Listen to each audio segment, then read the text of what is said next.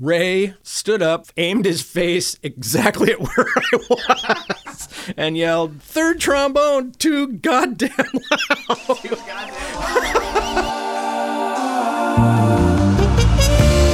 Welcome to the Gig Boss Podcast, a show about music industry and artistry. I'm Adam Meckler, and it's my mission to get you the tools to have a thriving career in music. And today, we've got Mike Christianson on the show. Hailing from the bustling metropolis of Fargo, North Dakota, Mike found his way into Ray Charles' band. And he stayed there for two years before moving to New York City, playing on Broadway, and playing with some of my most favorite musicians in the world, including Maria Schneider, John Hollenbeck, and Fred Hersch. Mike is an awesome storyteller, and he has some great stories about his time with Ray and his time in New York City.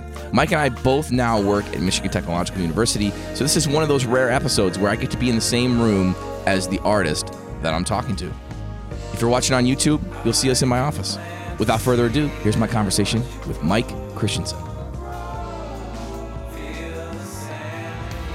Thanks for hanging with me. I appreciate it. My pleasure. Cool. Hey, uh, so the first time I was, I guess, encountered the Christianson family, the lore of like the brass players in the Christianson family was mm-hmm, Ryan, mm-hmm, mm-hmm. Uh, who's your nephew. Is that right? You Uncle Mike to him, or He's how is my that? cousin's son. Oh, cousin's son. Okay. So I don't know what, what you call that. Yeah. so he told me, I, th- I think it was him that said, like, oh, yeah, my family came over on the boat as a brass band, you know? So, Maybe. like- I don't so- know. so what's your, like, tell me a little bit about your, your history, like coming from North Dakota and Yeah. having lots of brass players in your family. Yeah, my it turns out when when we asked, um, one, you know, whenever we got around to asking, like, well, you know, uh, I, I saw some pictures of my grandfather and my great grandfather, but I never met either of them. I, I they both had passed away by the time I was born, so I never. I mean, maybe they they saw me, but like I, I you know, maybe I was three months old or something, and saw one of them saw me or something. But Yeah, yeah. but I had no physical interaction ever with those people, um, and and no one necessarily told me right away that um, they had been band directors too. Both of my grandfather and my great grandfather directed like the town band of their town, and and these towns were sometimes like um, close to each other in the middle of nowhere, like way up near the top of North Dakota Yeah. um, is where they is Pembina was the name of the town, and it had like I don't know, the population was maybe like 460 people or something like that. And uh, so, like when my dad wanted to learn an instrument, um, they said, "Well, you have to pick." One of these two because that's what the town band needs. They didn't have a school band. Yeah. They had a town band. So like when he decided to pick tuba over whatever the other choice was, um, they found him a tuba, and he sat next to I don't know the barber in town or whatever, you know. Yep. and so like he didn't get um, maybe the greatest information about how to play something, yeah. um, and uh, but that's that's that's when he that's how he started playing uh, in, in any kind of a group was in the town band in Pembina, North Dakota. Um, and when he went to college at University of North Dakota, uh, which was you know one of the best t- thing play places you could go during that time, he was salty um, because he his band director didn't know anything about telling him how to play better either. Hmm. Like he didn't really understand brass instruments, particularly not giant brass instruments. Yeah. And so there was no. This is before there was a single professor of tuba in the United States. In no, there were no universities that had one. Right. Um, so I think Harvey Phillips was the guy's name who became the first one, and it was I think at Indiana University or someplace like that. And he was a you know legitimate, brilliant tuba player. And one of the colleges is like, well, we should hire that person. You know? Yeah. and then once that happened, it sort of like opened the floodgates. But like my dad had already graduated by the time, and he and his lessons with the band director were that he would bring in his parts for the band pieces and play them on his sousaphone hmm. in the office of the band director. And and my dad was just, you know, I'm sure I don't know if he said anything out loud, but like he definitely crabbed about it when I asked him like years later. He's like, "Yeah, that was horrible. It was really like I learned nothing. you know, Yeah. like I already, you know." So anyway, um, he figured out that if he could get a job, th- so this is what a lot of people in those remote areas and even like Fargo, which was the lar- has always been the largest city in North Dakota, it's and still is. Um, it still has a lot of small town behaviors even now, you know. Yeah. And so um, one of the things that w- was almost completely ubiquitous was that um, all of the older musicians I worked with were some were mostly like music educators, and um, and they they th- I think they entered that because they liked music and they were pretty sure they would enjoy the job of teaching and it would give them a, an actual paycheck that they could raise their family with. Yeah. So did you think I'm going to be a band director, or did you No. think I want to play? No. Well, I, I, there was a time when I realized it was a job, and when I was thinking about it in those terms, um, I definitely kept it in my head that that that um, it would be a job, but my dad didn't necessarily encourage me to do it. And first of all, he so so one of the things that happened was so my my older sister um, was like her grandmother's uh, a brilliant piano player, and um, and like when my dad when when my older sister was in high school, and they ran they couldn't find a bassoon player, he just said, "Can you learn how to play this?" She's like, "Sure." I can now play the bassoon. You know, Yeah. so that kind of thing. I mean, like, yeah. I, in retrospect, I think what I was doing was realizing that the piano, I like to say it's the easiest instrument in the world to play. And of course, everyone who's taken piano lessons gets angry about that. It's like, well, my cat can get a sound out of this thing. Yeah. You know, Yeah. so don't tell me Yeah. it's difficult. when you're coming from a brass player side, I mean that's or even like, you know, fiddle. I mean, like, where's the frets, man? You know, like, yeah. there's some there's some challenges there. Um, so so uh, I think that in retrospect, I'd like to give myself credit because I maybe I can. Every, all everyone who could have you know told me I'm full of it is may, maybe passed on, but but but but I think I saw that you could just goof around on the piano like to your heart's content. Yeah. And I, that's what I wanted to do. And I, and I liked that idea. We had a piano in the house, obviously, and, and everywhere we visited, there was a piano. And I did end up taking some lessons. Uh, my parents talked me into it. And the person that they found was good. It was like not strict or demeaning or Yeah. really rough, like, and figured out like that I actually enjoyed playing some of the classical stuff that was fairly easy to play, you know, for a really good piano player. Um, and I enjoyed it because I was like, wow, Bach, woohoo, you know, I mean, yeah. like the harmony and the, the, the you know, the, um, suspensions and, and Yeah. you know all kinds of beautiful stuff there and then my uncle came and lived with me he he was uh, my grand my mom's mom's son and uh, he was a great musician himself and he ended up playing horn in the west point band for like 24 years but what he was really trying to do the entire time was take lessons from new york jazz pianists because he was not that far away from new york the the ba- the bass uh, is not a long drive. It's like a 90 minute drive maybe. Yep. So he would come into New York, take lessons with some of the some of the people there. Um, so he's a really fine pianist himself, an organist, and whatever. So when did you like when when did it become I want to get out to the East Coast. I want to be in oh, New York almost and play. immediately. I mean, like, like, like one, and so one of the guy that was considered the most um, knowledgeable, had lived through the most stuff, and was the best musician in town, was a piano player. That guy, when he, I don't know how old I was when he asked me, but, but he said, "So, what do you think you want to do?" You know, he had heard me play, and he knew I had some, you know, idea of what I was doing. Yep.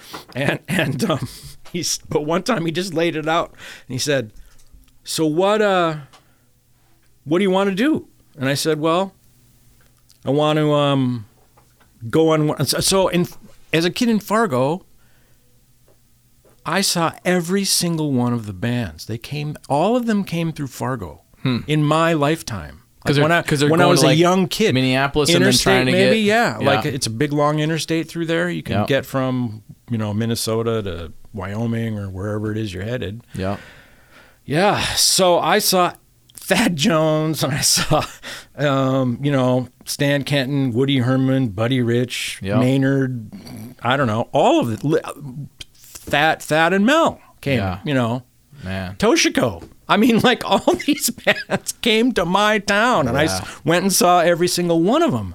And I just, every time I'd see one of those bands, I was like, oh, that'd be fun to be in one of those bands. Boy, in the trombone section, it'd be amazing, you know? Yeah.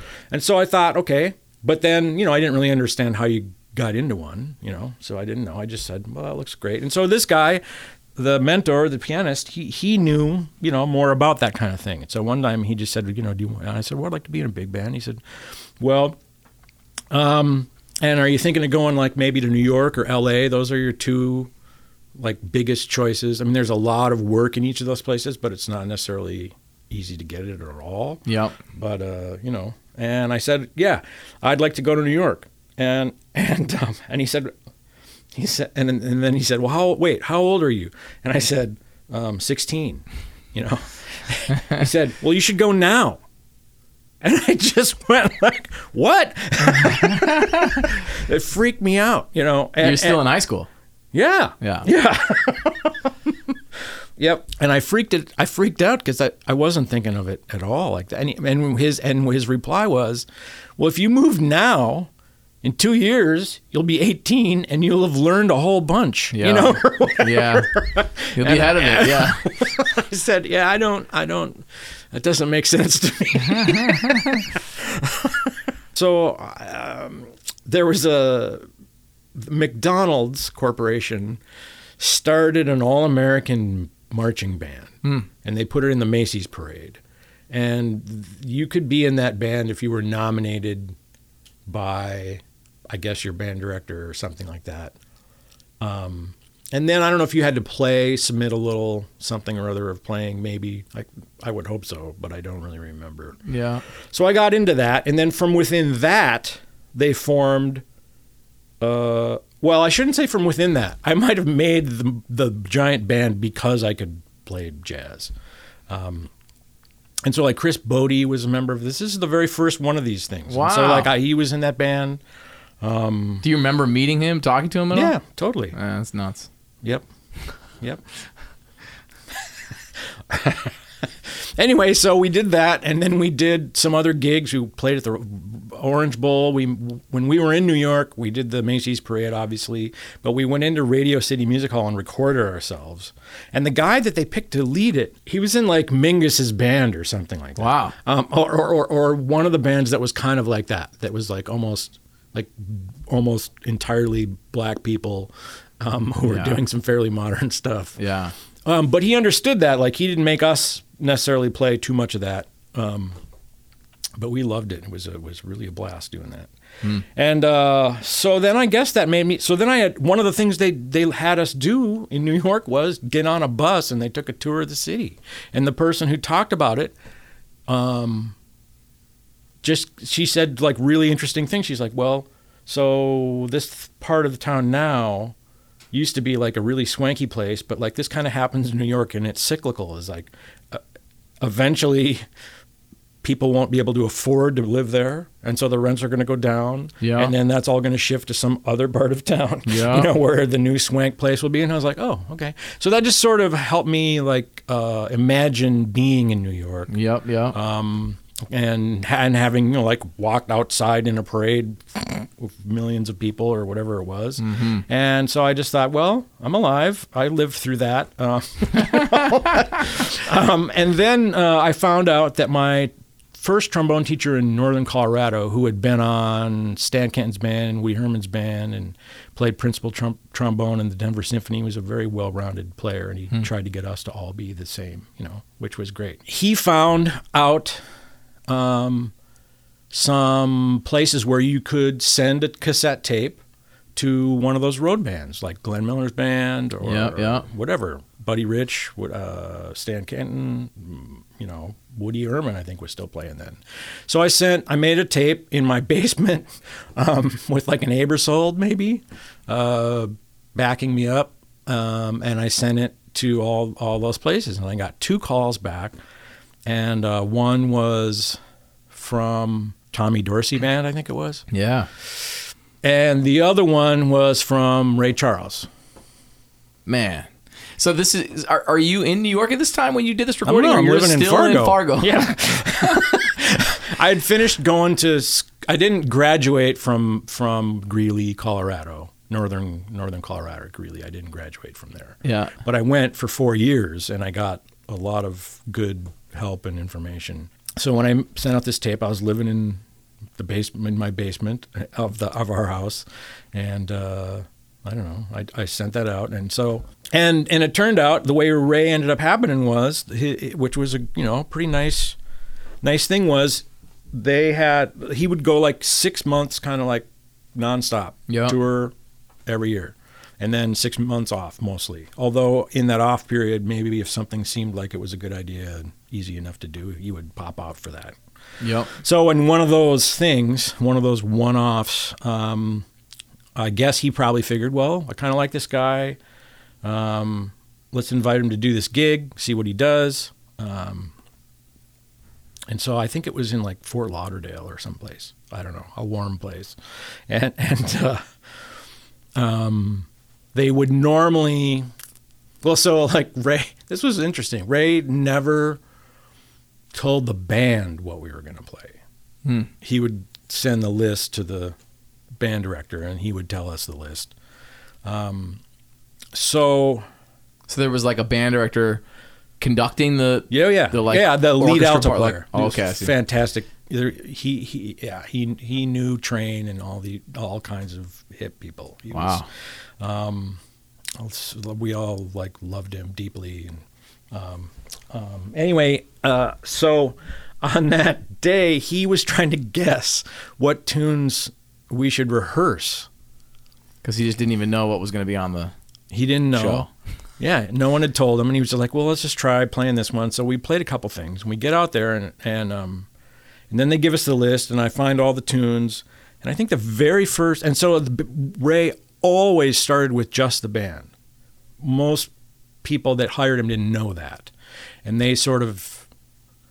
And, and and if you wanted the show to be longer, it would just be more band. Yeah, sure, yeah. So his part of the show was always the same, like 50 minutes or whatever it was. Yeah. Um, and if you asked for more, and, and you'd just get a lot more band. yeah, you know. sure. Pretty clever. It's awesome. Yeah. So whatever the first tune was, I was playing the third trombone part, which is absolutely where I would have put myself. You know, if, if, if somebody who doesn't really know totally what's going to happen. yep. Um, yep. so, so anyway, it turned out to be like, is it da da da do do do do do? What's the name of that tune? it Spain? Spain, yeah, Spain. So that's one. There was an arrangement of Spain, Yeah. and I'd heard it, but I never played it. I heard it a lot. I had Chick Corea records, and Yeah, yeah. Um, and so like in the beginning, playing the that that unison thing, and I, and I and I was like, I totally know, and I played the crap out of it, and I played it strongly, and and and in the middle of me playing, or maybe when it was done, there was like, um, Ray stood up. Aimed his face exactly at where I was and yelled, Third trombone, too goddamn loud. Too goddamn loud. And and and I like fr- and I kind of like just froze. but then I realized, well, I guess I better, I guess I better just you know not play as loud. yeah. He's gonna hear everything. That's it. So um, I did, and and um, and then nothing else weird happened. Um, and then I didn't, good, and then I didn't really know what that meant. Like, like once that Yeah. gig was over, like some people said some nice things, and I actually got to talk to a couple of them. They were super friendly and supportive and helpful. You know, like just talking about what might happen in the gig and whatever. I, I got a little bit of inside information from them, and they were happy to, you know, I guess because I didn't do any other than blink too loud. I didn't do anything really stupid. I guess Yeah, yeah. and, and and but I had no idea. Somebody actually one of the, called me. One maybe somebody in the trombone section. Hey, are you going to do the tour? I was like, I don't know. Yeah. like, they haven't told you, and I was like, no, they haven't. And, and am I supposed to ask? anyway, so I've um, been in that spot before. yeah, and it turned out that that uh, they did accept me then for the tour, which always started in L.A. and and uh, yeah, it was a great great way to experience that kind of a thing. You know, So did you do six months? Did you do a six months six months stretch? Yeah, Ooh. and so like you know, in the two years I did it, two two two tours. I might have gone to like 18 different countries and like Wow. 40 of the United States and Oh, Canada and Brazil, you know. Amazing. yeah. Yeah, what like in fact the one and and there were two guys that were doing like equipment. They were beautiful brothers from Detroit. And and they were our equipment managers and um one of their jobs, and I didn't think about it at all until much, much later, was to go into the audience and see people had these cameras, portable cameras to film stuff. Yeah. And they would just like rip out the film. they would go and rip the film out, you know, because they understood like this is going to be a thing that might be worth money later and they're going to try and sell it and we're not going to get it. Yep. that part I didn't really understand that part like all that well, but there was one place uh, in Brazil where there's footage of me playing in the band, um, just in the section for a couple seconds. You can see me, um, and then I went, well, I guess I'm kind of happy that I can see that. Yeah. There's some some documented evidence Yeah, of it. You can't really hear what I'm doing or anything like that, which is fine. It's not about me, but but you can see what a show with Ray was broadly like. You know, Yeah. man. Yeah. And So- and so the craziest part of that whole tour was the most infamous part of it. The two years was there was a play time when he fired the bass player just before a show. Yeah. Yeah, and then because my Fargo upbringing with all gigging with all these band director dudes, and my dad, one of the things he would do if I was on the gig with him. This and I, it's like my, it's just like super important and helpful. He would, he would say, well, you know, the guy that was playing drums, he's one of my dearest friends, but you know he tends to rush, and um, and and I and he said, um, one thing you can do to sometimes keep a drummer from rushing is to go into two, which is always cornier, and it doesn't swing as hard, Yeah. but it helps corral the tempo that they're trying to like you know change. Yeah. Um, and so I was like, I've oh, never heard that. That's well, interesting. Yep. Well, I mean, it, it doesn't sound as hip. I mean, like, you know, if you're trying to play more modern jazz, you're almost always playing four to the bar. Yeah. You know? Yeah. Although New Orleans stuff is still sometimes two. Yep. And it grooves its butt off, you know. Yep. Yep. So, so, and I didn't know about like that. I didn't know that much about that type of thing then. Yeah. Uh, nothing like it was happening in Fargo then, so I didn't know about that. Um, but uh, yeah, so he fires the bass player. then it turns out we he asks if there's a bass, and turns out one of the stagehands or something had a bass. Yeah. He hands me the bass, and the the the the uh, the organization owned a little Gallien-Krueger amp, a really nice little portable one. And so that was already there, and so I just had the bass and I had the cord, and I go out and I plug it in, and I kind of go like ding ding ding, and and as soon as the band leader sees that I'm making a sound through the bass amp, he goes, "All right, here we go, one, two, one, two, you know."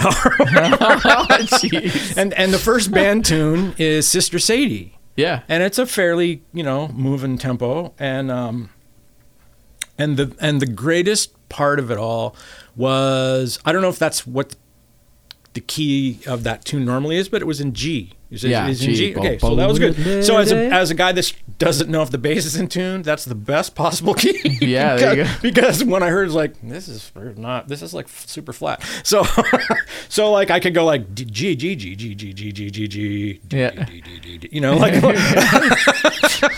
so I did that in the middle of the tune. I tuned the freaking instrument. And then we get done with that and then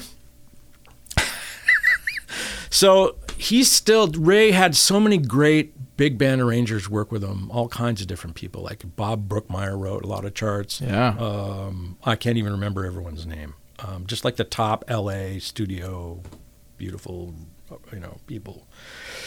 And so um, there was a tune in the book that in the original version Brookmeyer would play. Like Ray would just go chord and then you would allow the trombone player to just like mess around for a little bit. And then I don't know whenever he felt like moving along you'd play the next chord. And, and it was like just sort and there was nothing else happening. It was like him chord me playing trombone Wow. you know? And that happened like I don't know whenever we did that tune. And it wasn't like uh, he because I, think you know he just I'm guessing he liked the way I played it, and and um, and he would do this similar thing for other people that he felt like were strong soloists in the band. Uh, in the in the sax, section, he tried to feature as many of them, and the trumpets and everything. You know, so there were lots of different you know chances for people to have a fairly decent spotlight. You know, in the band, he wasn't like a jerk about that. yeah. Um, but anyway, um, so I was so focused on what I was doing next, and I get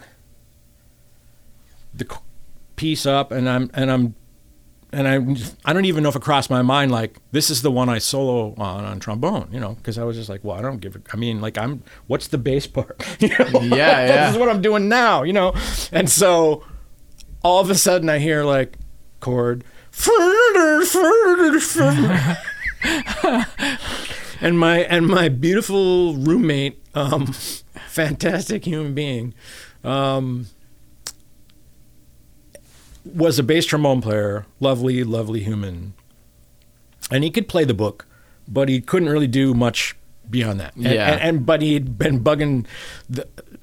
So he started bugging all the remaining trombones that weren't me at, in that moment. It's like, let me play the solo.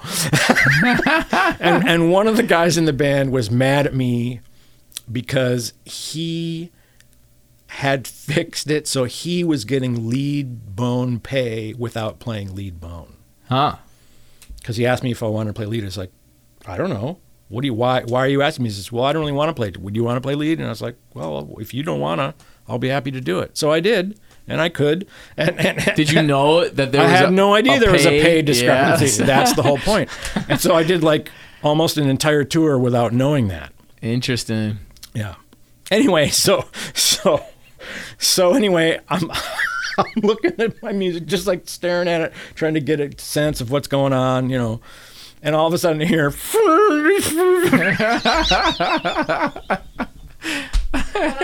like what? and and then the way it would work is, you know, Ray would play a chord and you'd play like a thing, and you weren't supposed to do like an opera or whatever, obviously, but um, and it sort of seemed like he was trying to answer whatever it is you did in reason, you know. Like I felt like that's kind of how it worked, Yeah. and it was kind of really fun to be in that little just the two of us thing Totally. a couple times. And um, so as soon as he heard this bad, bad playing, he was like, "Uh, next word, next word, next went right through it super fast. okay, we're out of there. so I was just like, I was, I was thinking entirely about the bass, and I was just like not really able to. I was, and then the third, what was the third thing? There was a third thing that happened in there. Um, oh, he decided to call. I think in the set, like he would sometimes do an audible, like whatever our list was, he would just say, well, I'm going to do this. And he would maybe play this thing. And so there was a tune, a beautiful ballad that he would sing, and it was just him on piano and the bass player. And uh, luckily, um, I had played enough bass to be fairly confident, and um, and I had witnessed our excellent bass player who had left the band uh, a couple guys before this guy quit. You know, forcing me to be there in the chair. I watched him, and there was a spot where you had to hit a harmonic and bend the neck, Yeah. which I didn't know you could do. But I saw how it was done because I was sitting in the trombone section and I could see him in front of the stage there doing that. So, Yeah. so he called that just because he thought, well, let's see what this guy knows. Like, because we're playing tomorrow in Key West. and so we need to know, uh, like, basically what Ray was. No, he wasn't telling me this, but what he was, what he was doing was, we need to know if this guy could do the second gig and not just ruin everything. Yeah. And it looks like maybe he could, because I've just tested him on several of the biggest hurdles, you know. So um, that is that's what happened. Um, wow. so then when we went to Key West, they had a beautiful fretless bass, electric bass, and I was like, damn. And then he called the one real solo for bass, like with the band, which was "I Want Your Love," like a disco tune, hmm. and he would open like the Raelettes would sing that, kick it, really, really rock it. Um, and then they were that was where there was a bass, and of course you're supposed to be slapping and popping, but there's no there's no fret, so you can't. Yeah. So it just so, so what I ended up doing is like just it sounded all boingy. I felt sort of ridiculous. yeah.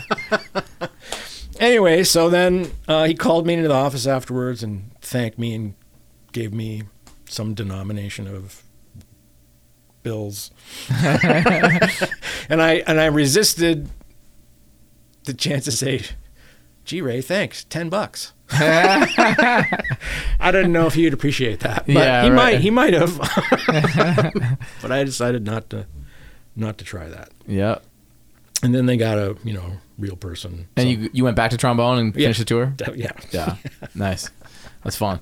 So you you've also played with some of my favorite bands in the world. You played with Maria Schneider's orchestra and you played with John Hollenbeck and yep. of course Fred Hersch who I did you just play with Fred again recently? Did you go Not back? too recently, but I've played a couple different projects with him. I'm on. He he did a, a project of the poetry of Walt Whitman, and I'm on that. Cool. Um, and I think that's uh, Kurt Elling is singing on that. Um, I can't remember if there's another. There must be another singer. I can't remember who it is. yeah. Uh, and then um, the one that I really liked was My Coma Dreams. Man, he wrote a whole thing about it, nearly dying and Yeah. being in a coma and coming Right. back out of it and learning how to walk and how to play the piano again and all that. Yeah, that was it. Was like um, trumpet, tenor, trombone, and then like a string quartet. I think Hmm.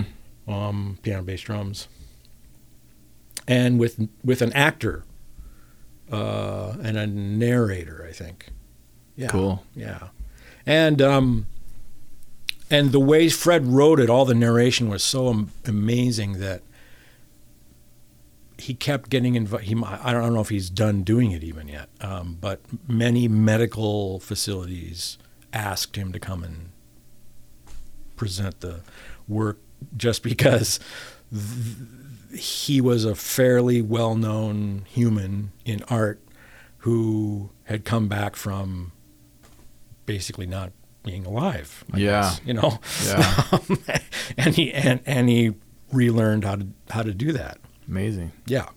So how, so like you, you finished with Ray, did you move to New York right away? Yes. And then like you started getting connected? Like I know that you spent time on Broadway doing Yep. shows and I knew Like- one. I knew one guy, the guy from Fargo, North Dakota, uh, whose dad was the North Dakota State University band director, Yeah. and an excellent trombonist himself.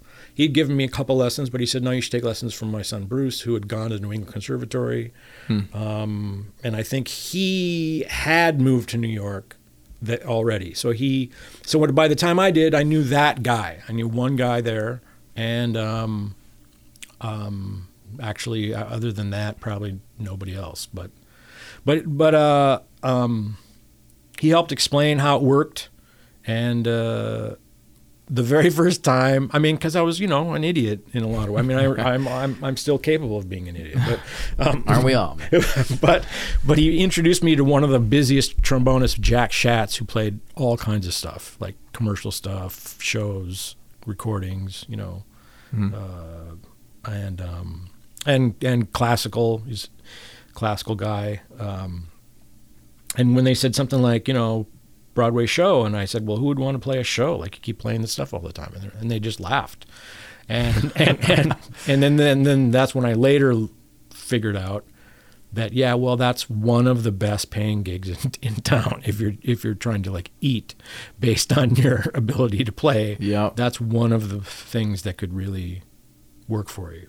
And so I happened to hit town when the, I almost played a show literally sight reading it because the old school people that liked me enough to th- invite me to possibly play the show, they wanted me to sight read the show. Hmm. And I always thought I was pretty good at sight reading.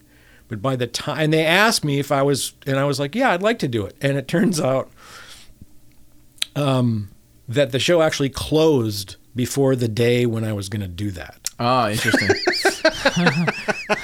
And I said, "Well, can I knew you were can I get, can I get into the pit and at least like stare at the music or something? You know, like like is it okay?" Uh, and they were like, uh, you know, because because that must have been like the New York vibe, and maybe it wasn't like that in L.A. I don't really know that much about Yeah. it, but like you know that people that can sight read, that was like a like a real badge of honor, you know. And I felt like I'd been taught toward that end, and I thought I was really pretty good at it too.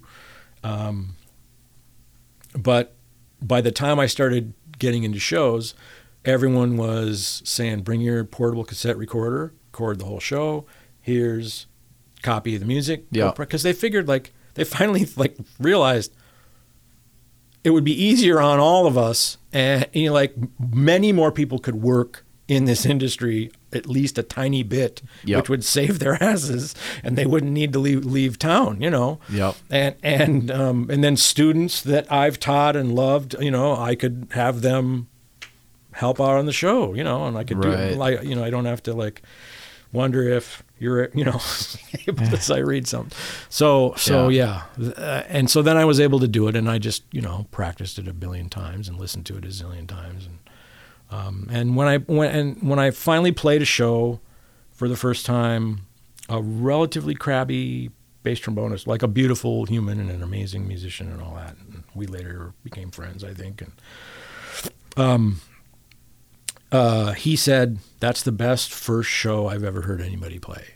Wow. And, and and and and well, and I and it took me a while to understand that it wasn't like that I was a genius. It was partly because anybody should be able to play the show after you know getting to research at them. I mean, like that's what that's what classical people do there with their whole lives is they keep playing the same excerpts over and over and over Right. and over again. Like you know Petrushka. yeah. I mean, Yep. nobody's Played that many times. you know like it's it's yeah yeah you you you have to because it's not really logical or normal compared to like what a tr- trumpet does you know Yep. Yep. it's a lot everything about it is weird you have to stay on top of it um, So then that turned into a 23, 24 year. How many year career in, in yeah I think, Broadway? it, I think it was 23 23 years. yeah I um when I was updating my I don't know CV or whatever a while ago I learned I had never counted my although my buddy Bruce Eidem he counted actual shows Yeah. So he's like, shows. he's like, yeah, um, twelve thousand shows or something. I mean, like you know,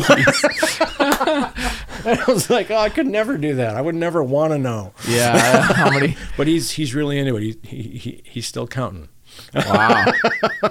So I, I don't know what the number of it is, but I, I think it's over ten thousand for sure. So did you did you grow to like doing that? Because like Yeah, I've done some shows myself Totally. and like did, you know, it's like it, it was all right. It was nice to ha- have like a steady check. You know, like I felt like yeah, this is cool. I was working at the Children's Theater in Minneapolis and did it. Uh, did some subbing at the Guthrie and Yeah. you know did a show at another theater. And you know, it's like I've generally played shows that had jazz stuff in them Yep. because that's what people knew me as. But I Mm-hmm. still would feel like my soul was getting sucked away over Yes. over the course of many weeks. You know, when it became like these long run shows, it got tough to like continue to go down there. Yeah. you know, dressing all black. It's like you're not. It's like you stop kind of. I don't know. For me, it was like you're not in front of the audience, so you're like, you're not. I'm not, I wasn't taking care of myself in the same way. I'm not like looking how I usually look when I go out and play. Mm-hmm. And so I, I don't know that I liked that, you know. And it's like it was nice to get the bag, but it was like Yeah. I wanted to be playing Yep. jazz shows, and you you got to do that in New York. So were you subbing out Broadway shows when you got an opportunity to play with, say, like Maria or something like that? Totally. Yeah. Yeah. No, that's um wow, uh, one one of the one of the things I didn't understand very well at all. So this this mentor of mine, Bruce Eidem, who who was doing some of the shows and that's where on a show that he was in, that's the first place I I subbed and was successful. Um um shoot, what was I saying? um I was talking about not. I was talking about subbing out gigs and Oh yeah, yeah. Um, so so that um, I went to the Manhattan School of Music.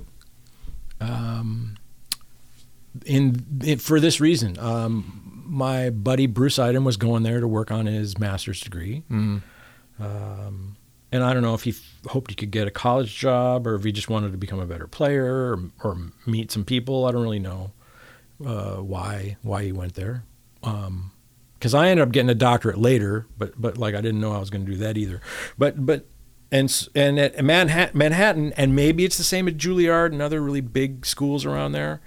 Um, but Manhattan had a great liberal policy, which is like, hey, if you could call for a gig, take the gig and get somebody to sub on your school orchestra seat. yeah, Do that. You need to learn know how to do this. yeah. And so and so he started getting calls to do paying gigs, you know. Um, and uh, and he called me for all of those gigs because he knew I wasn't doing anything and he knew that I kind of knew something about what I was doing. Yeah, cool. And, and that I wasn't probably going to do anything stupid and ruin ruin any of that, you know. Um, so I, I just was constantly there in the Manhattan School of Music. And one day, well, the trombone professor who was playing in the Metropolitan Opera, he's like, "I see you all the time. like, are are are you in? Are you uh, you know?" Getting a degree here, I was like, no, I'm just filling in for for my buddy Bruce all the time, and he plays in all, you know, he plays in the orchestra, plays in the jazz band, he plays in the brass quintet or whatever, like all, you know, he, maybe we even had a wind ensemble, I can't remember, but he played, you know, and all that stuff. Yeah. Um, and he was like, huh. so so so then he said, um, um, well, do you have a, a bachelor's degree? I said, yeah, I do. Yep. And he said, uh, are you interested in getting a master's degree? I said, I don't know. You know, never, I never thought about it. and he said, well, if I told you it would be free, would you be interested in it? I was like, yes, yes. there you go. Nice. so, so that's what happened. They So those became like your auditions, almost like going and sitting in, in those bands, and they got to hear you play and go Yeah. like, "This guy can really do it." Yeah. Yeah, that's cool. Yeah. So I got a master's degree, and that, and I, you know, I learned, and so the, and the thing, the one that it's like almost the tiniest thing, but it turned out to be like, I wouldn't say like it changed my path in a huge way, but it helped so much more than like what it felt like. Um, this this teacher was a really lovely human. He wasn't in maybe the greatest shape when I encountered him. Yeah. And when he would try and demonstrate something, it didn't actually sound all that amazing. Mm. And he didn't really address it. Um, and I don't know if he would had a debilitating condition. I don't really know about it. But but we were both, I think, nice to each other about all that stuff. And so the one thing that he pointed out to me, it's like the smallest. He he told me, "You are not yet. You've never in my presence made of what we would call a classical attack of a note.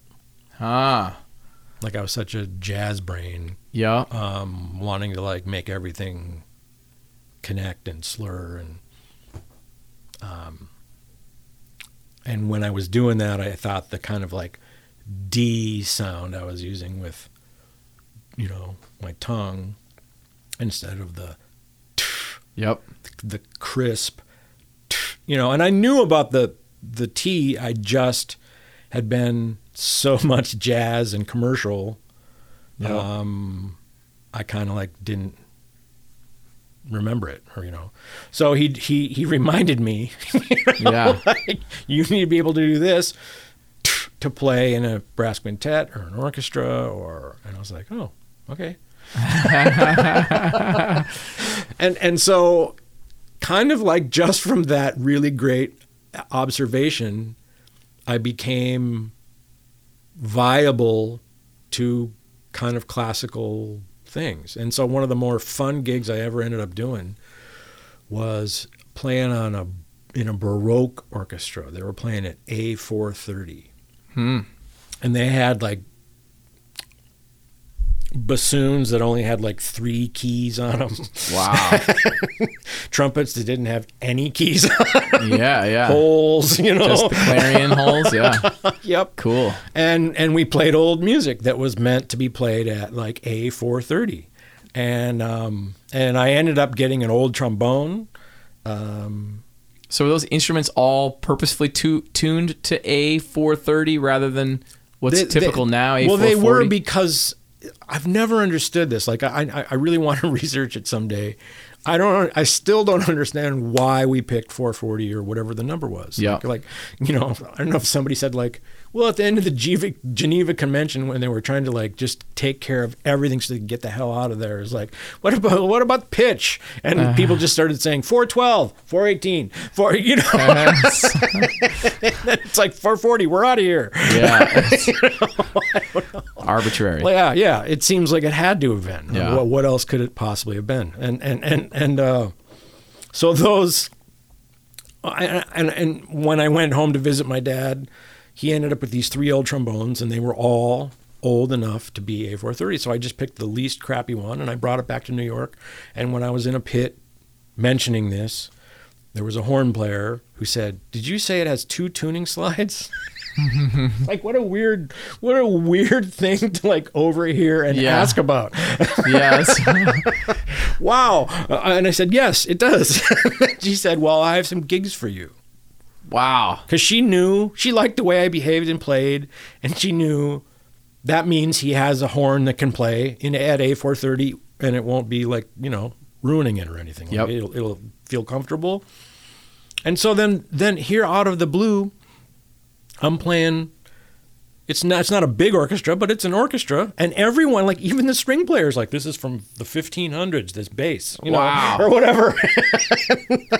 And it's just like, and and it it's so it was so interesting. Like all of a sudden, you're hearing orchestral sounds, but they're not as I don't know edgy, and they just seem more mellow and like blended together. And mm. nobody's hurting themselves. Like man, in, a, in the New York Philharmonic trombone section, they might have like deafened some people permanently. You know, they're Sure. playing like really, really strong. Yep.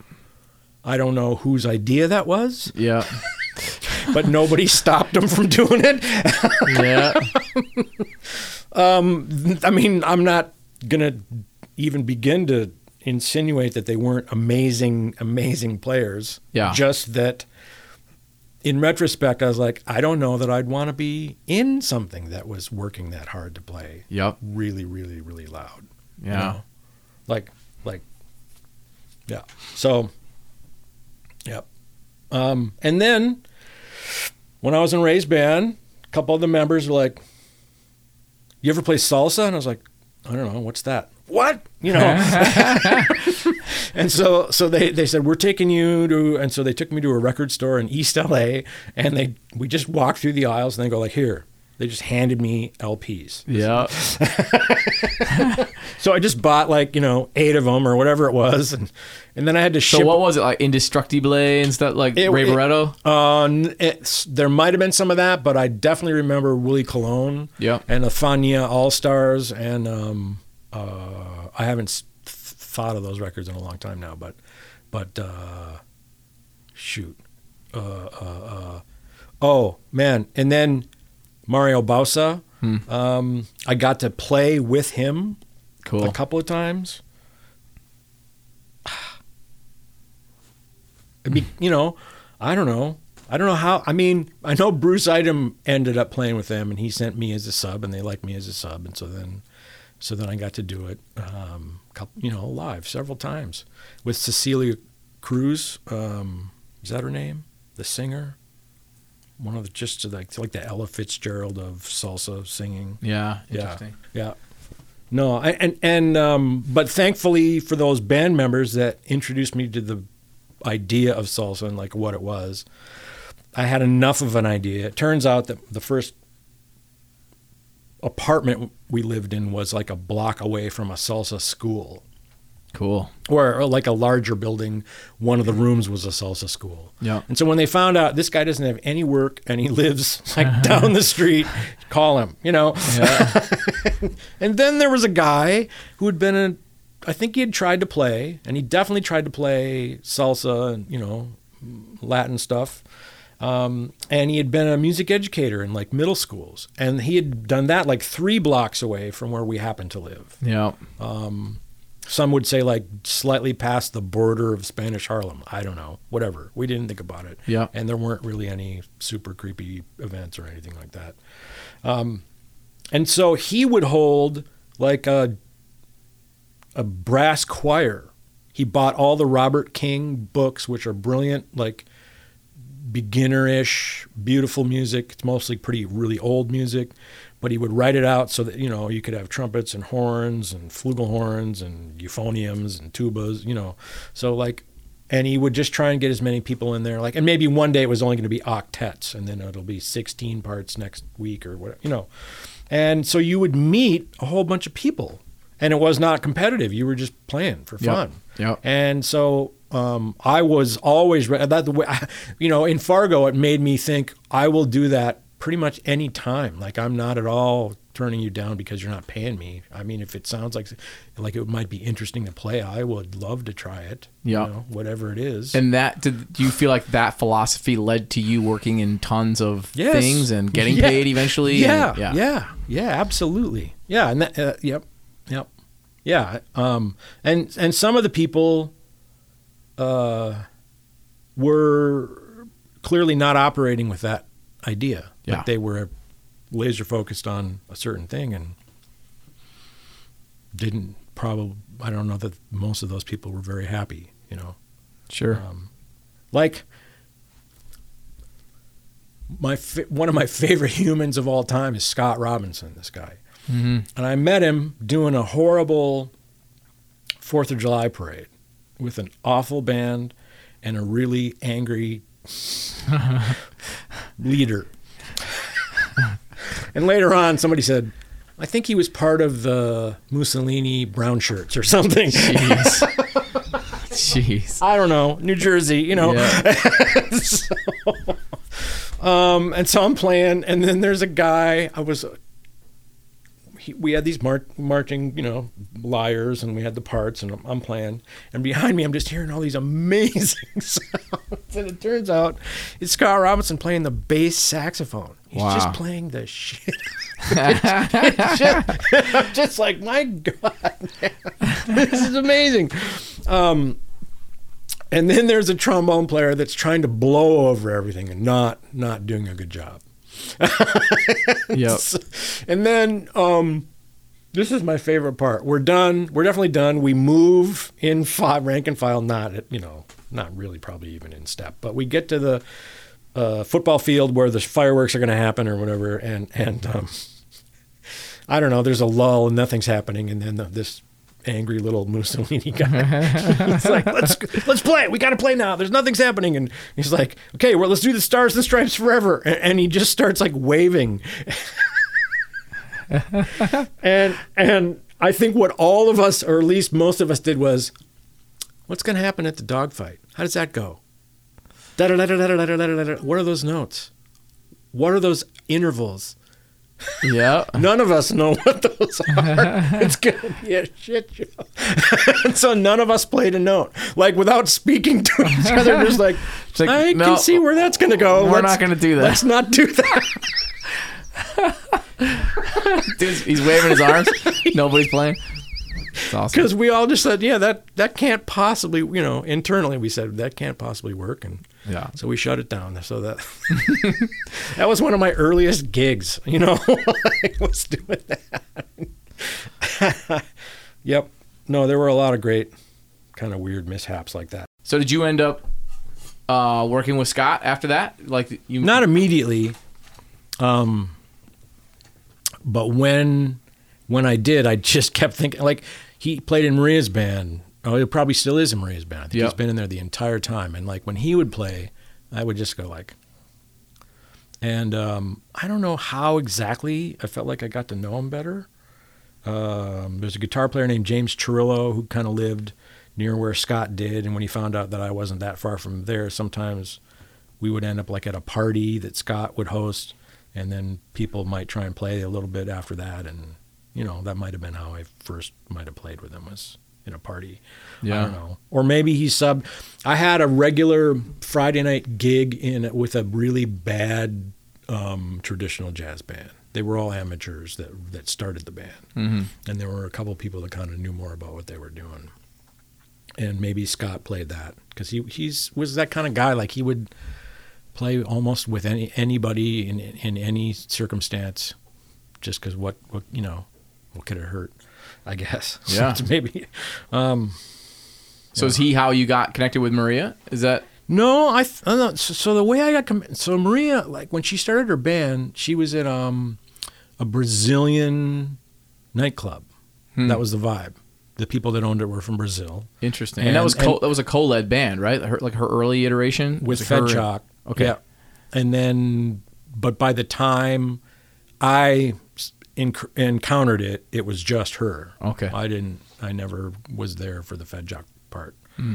Um, and the only reason I think I got in as a sub is because um, George Flynn, bass trombone player, and uh, man, one of the great Keith O'Quinn. Those two people, I subbed on shows with them. Okay. I wouldn't have thought of it like that, but in retrospect, it's it's easier to understand that now. Yeah. Um, they just like, well, this guy can read and he knows how to play in tune and in a section, and he's probably not doing anything stupid, and he's definitely not going to ask to play a solo. Yeah. You know, I mean, we don't know if he can, but like, you know, he's not that dumb. You Yeah. know, like, yeah. Sure. so, s- um, but there is a recording of you soloing with Maria's band. is there? There's a live. Yeah, you t- you take a solo. I don't remember what tune, but there's a live recording that's on YouTube, and it's just like a still picture, and you're in the band, and then she's on the mic. She says your name, and Oh, you take a solo. I played it for our jazz history classes. I was showing them a bunch of Maria stuff, and I, I found it, and I thought I got to show them this because it's Mike. You know, Yeah, well, she she uh, has always been like a fantastic human being, and and uh, so it was really a pleasure to go there. And, and and so one of the guys in her band, um, Rock Ciccarone, Hmm. he was the one trombone player I encountered who could deal with giant steps at the normal tempo, Yep. pretty, pretty much and it was amazing. Um, and I think she had a chart on it, and he would often get to play on it. I mean, and so would a bunch of other people too. cool. Um, and he ended up playing the Lion King, which is now run for like 30 years. Forever, yeah. So I don't know when he started. I, I know he wasn't there at the beginning. And then George Flynn, who was also in Marie's band, one of the top bass trombonists in town, he had been playing the Lion King. He finally bailed. Um, then I started subbing for the guy that uh, on the bass trombone tuba chair, um, and uh, that was actually pretty pleasant. Um, but I think Rock had trouble, you know, like once he wasn't in Maria's band, I don't know what else he had to do, you know. Yep. And, and certainly the fact that he could really deal with giant steps was an amazing thing, but I don't know. Uh, I always liked him. I mean, he's still he's still around. I would I, I'm pretty sure. I think he's still alive, and um, but it just it just sort of showed I don't know how weird it all could be. You know that Yep. somebody somebody that does like one of the harder things you can possibly imagine doesn't get credit for it because it's not actually needed that often. You know. Yeah, I, I was just saying, like on this podcast yesterday, like, man, it it's far more like there's all these other things that are non-musical that are as important. Yeah. you know, or Yeah. in times more important than being a really impressive soloist or like a really impressive technician. Yeah. You know, it's like just being a good hang, being reliable, answering your phone, like all these basic things Yeah. that are really important to making a career. Yep. It's like you don't have to be the one that can burn over giant steps. Right. You know what I mean? Right. Yep. Reliable, solid player, good readers, like all these things that, Yeah. yeah. Yep. Yeah. Are you willing to tune to somebody else in the middle of a, a chord? You know. Yeah, man. Yeah. Just tiny little things like that. All that. you know. Yep. Yeah. So what? Ha- how did uh, John Hollenbeck's band uh, come together? Uh, wow. I wish I could be positive about that. Let me think. Let me think. Um,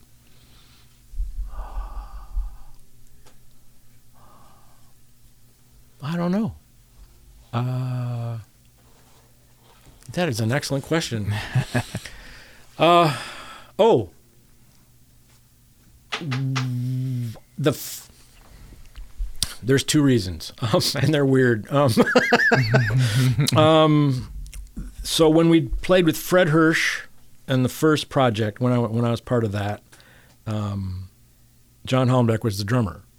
Oh, okay. Yeah, yeah. Cool. He he was he wa he tried to use John, I think, all the time for that particular stuff. And um, so one of the places we played on tour with Ray's band was in Rochester, at like right near um, Eastman, you know Yep. and um, and so like any good musical college when they heard ray's band was in town they're like let's invite him over to jam at our like frat house or whatever. So so we were invited and i went down and played. And um, and i happened to just like I think i went over to john and said man you sound amazing. Great you know. Hope to hope to see you you know, somewhere down the road or whatever. And and um, and I don't know if this is when we had just gotten back from a tour, and I had one of the places we went was Istanbul, Tur- Turkey. Yeah. and we went to the Istanbul factory. The drummer in our band knew uh, an, uh, an American that had been living in Turkey for a billion years and was a great jazz drummer himself. And so he, he contacted that guy, and we squeezed into a Fiat or something and drove way, way out what seemed like in the middle of nowhere. Oh, sorry about Yeah, that. you're good. Middle of nowhere, and and um, and we stopped at what looked just like a house. It looked exactly like somebody's house. It didn't look at any like kind of a factory of any type. And when you went in, there was nothing in there except like super hot, fiery thing, you know, places to melt metal, I guess, and and then places to stash the cymbals that were made and hammers and you know tools. Yeah. So there was, so like you know- hand making cymbals Totally. in that little house, and, and and so the the drummer um, goes up to the his buddy who knows how to translate, and he said, "Okay, so the first thing I'm looking for is like a like a ride cymbal that's like really dry, um, and has I don't know if he wanted overtones or less overtones or whatever. He he you know described it like with a fair amount of detail, and then that that American expatriate drummer says all that in Turkish to one of the guys. He's like, okay, and so he goes, he goes over and and it's like it's like this. He, he, I mean, except there's not a, it's just a cymbal, and there's a rack, and he just goes like, this one, no, not that one. Like since he hand hammered them all, he's like, okay, not this one. Yep. That's not. It didn't quite go there or whatever. This one maybe, and then and then when he and when he thinks he's got the the mixture, he takes it out and he hands it to our drummer, and he puts it on the stand and he just hits hits it like and he goes like ah. you know, or whatever. and then he plays the other one, and it's basically the same, like you know, like as beautiful, maybe slightly different or whatever. And then he, he and he does that a couple of times. Yeah. he does it with a, with a pair of hats, and he does it with I don't know if he got a kind of a more of a crash thing. I'm not quite sure, but you know, he just that's that's how it worked. And I just took the runners up. So like like the one he really liked, he's like, here's the second place one, and I was like, I'll take that one. Yeah.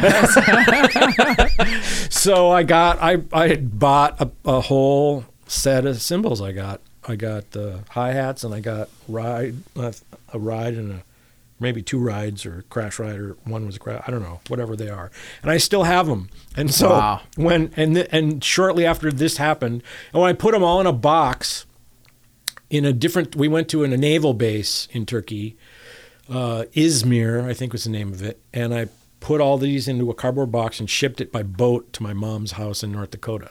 And I knew that was going to take months, but I wasn't going to be home for months. So yeah, you it know. didn't matter. Yeah.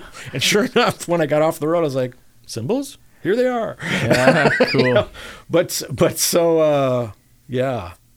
Um, when I was telling this to John Hollenbeck at Eastman, he's like, "What?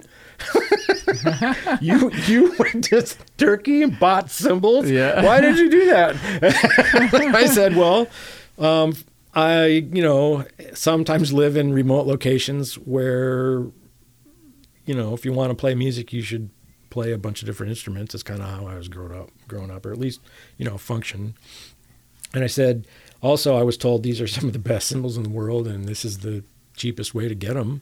And Yeah, so I'm gonna, there. since I was there, I was like, I'm not gonna pass up that opportunity. And and and he just like, I can't, I, I like, you know. I definitely confused him, and so maybe Yeah. he thought of me and remembered me because of that. So Yeah, that's interesting. So, yeah. so when we met again in Fred Hersch's, he and and I kind of said, "Do you remember?" Like, and he's like, "You're not that guy," and I said, "I am that guy, but I'm like 20 years older and much fatter Yeah, than you remember me." I was I was very skinny when I was Ray.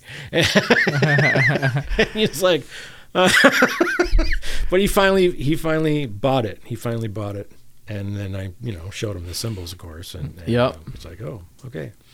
Cool. Man, and so awesome. so yeah, I don't know if I'm sure that's not like necessarily why he, why he called me, but it was I, I would I, I've always imagined the, the reason people called me is they thought there's probably not going to be any drama. He's probably not going to ruin anything. Um, Yeah. he'll definitely be listening and not probably saying anything. you know, um, you know one and, and and one of the things like that I didn't say out loud once, which I hoped was an example of. So like, I don't know what it's like now, but at a certain point, people started having tuning devices in the pit, Yep. which you know can't blame them. They can be useful. Um, but when I went into sub one time on a book that was bass trombone and tuba, I was seated next to someone that played the baritone sax and I don't know, maybe a couple more woodwind instruments, low wind, maybe. Um, anyway, and when I saw the clip on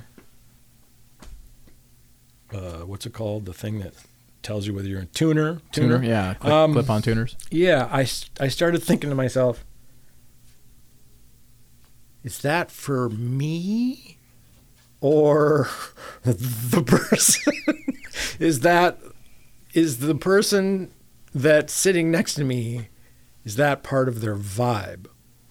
Um, Yeah. and I just kind of thought like, now I'm starting to be a little bit nervous about, you know, music industry a little bit. You know, like I just, I Sure. just, you know, Well, it's interesting too because like I, I know band directors who will they'll go player to player yeah, and they'll show them on a tablet Mm-hmm. and they'll go, "Is it is it a smiley face? Is it a smiley face?"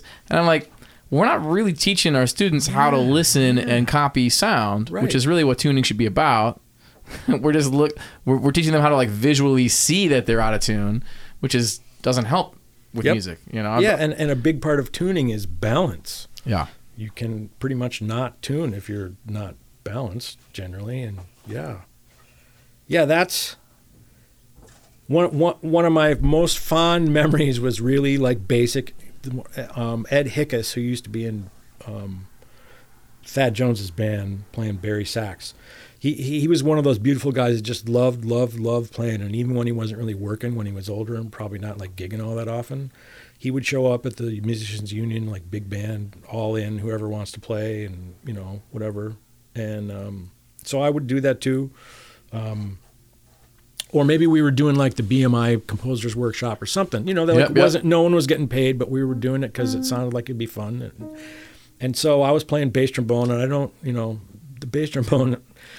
I ended up playing it because everyone suggested I should play it, and and I and I, I didn't know I was going to like it, and I certainly didn't like it much at all at the beginning. But then as I got better at it, I, I liked it okay, and, and I came to grips with it, you know. Um, but anyway, one day he's in the front row playing bari, and I'm in behind him playing um, bass trombone, and we play this tune or a lick or chunk of music or something, and he turns around and he goes, he hit me, he hit me in the, slap my knee, and what he meant was, you know, like, Yeah. like like like, and and and um, without talking, I think he understood that what I was trying to do was get my sound inside of his sound, and that it happened, and he heard it. Yeah, cool. Really cool. It's a little like how to how to how to be in a band in a nutshell, right there.